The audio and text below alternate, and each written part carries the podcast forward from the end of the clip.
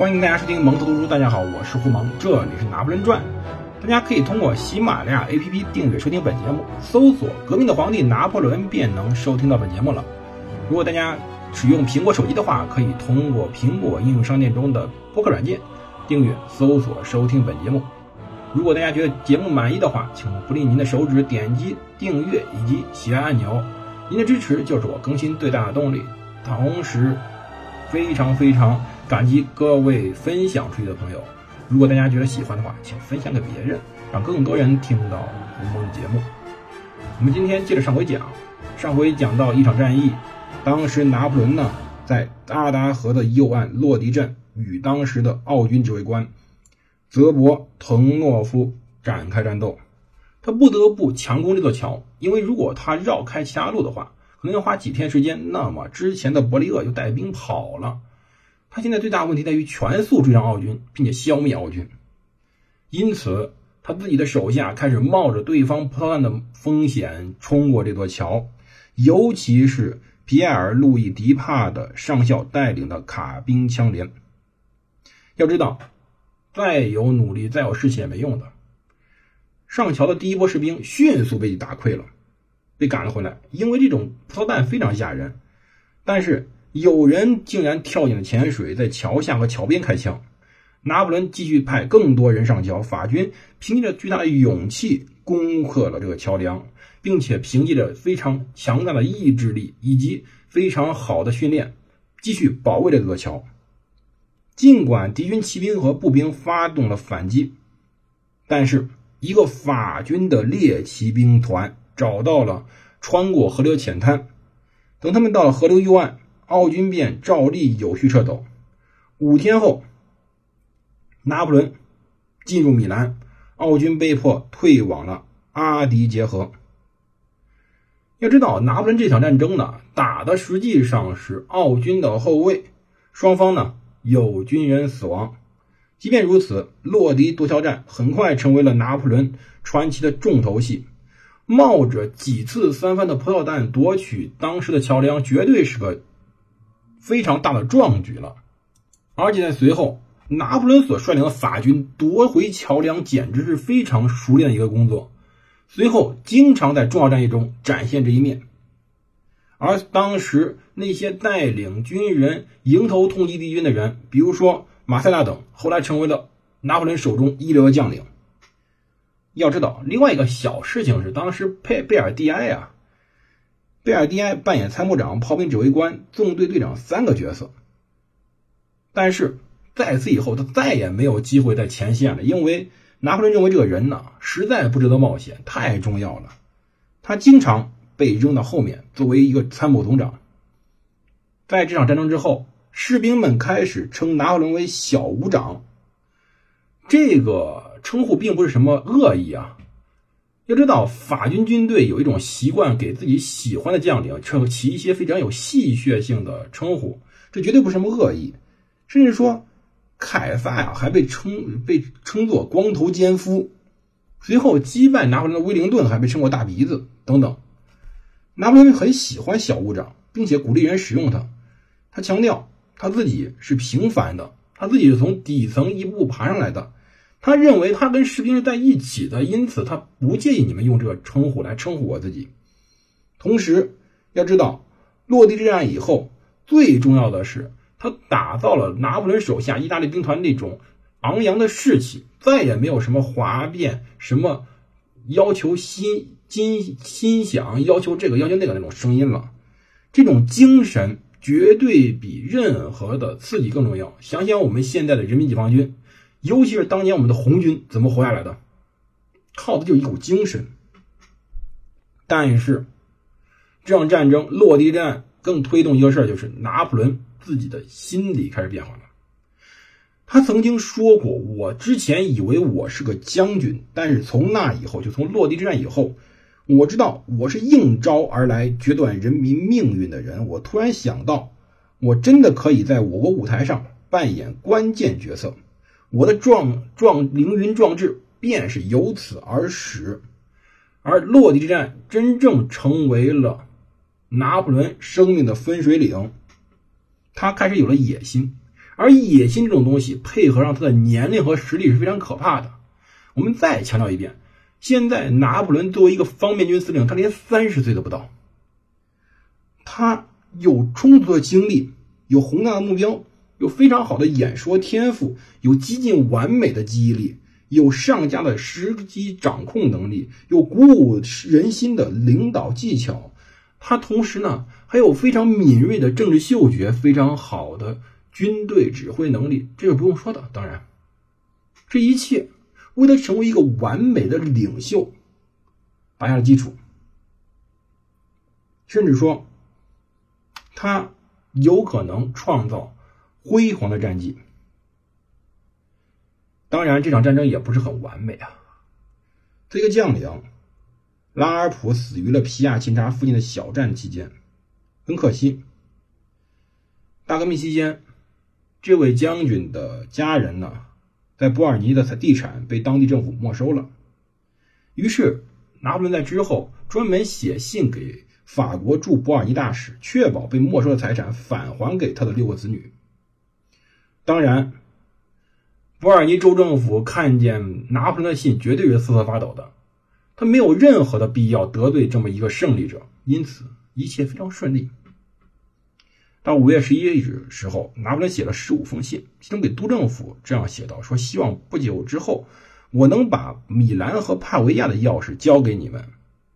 伯利厄还在跑，他开始向曼托瓦行军。拿破仑单独告诉卡诺说，只要拿下几乎固若金汤的曼托瓦，他就能在2周，就是当时这个州啊是革命历的州，就大概10天左右达到德意志的心脏腹地。尽管他的损失非常大，要知道攻占这个桥的损失一定不小，并不是像拿破仑之后谎报的150人伤亡，奥军2000到3000人伤亡。但是你要知道一点啊，这奇怪吗？以前战争谎报自己伤亡，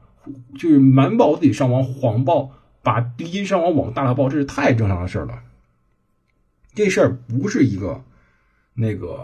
很小的事，很正常，太正常了。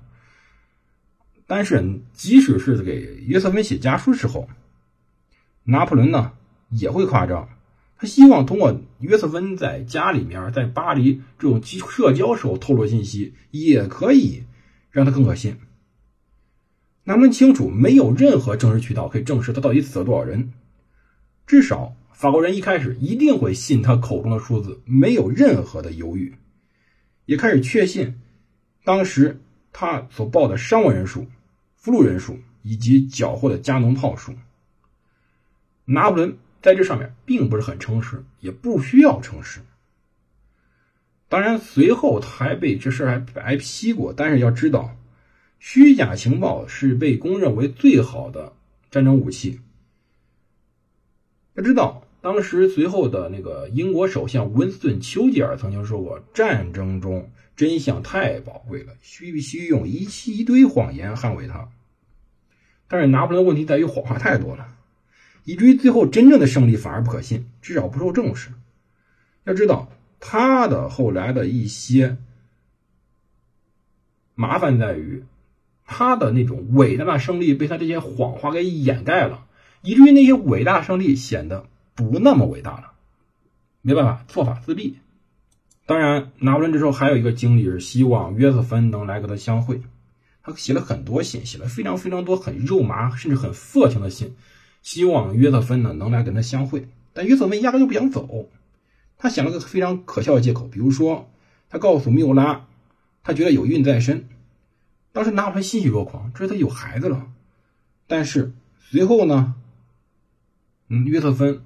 可能她确实是怀孕了，也可能是幻想怀孕，也许她流产了，但是他们没孩子。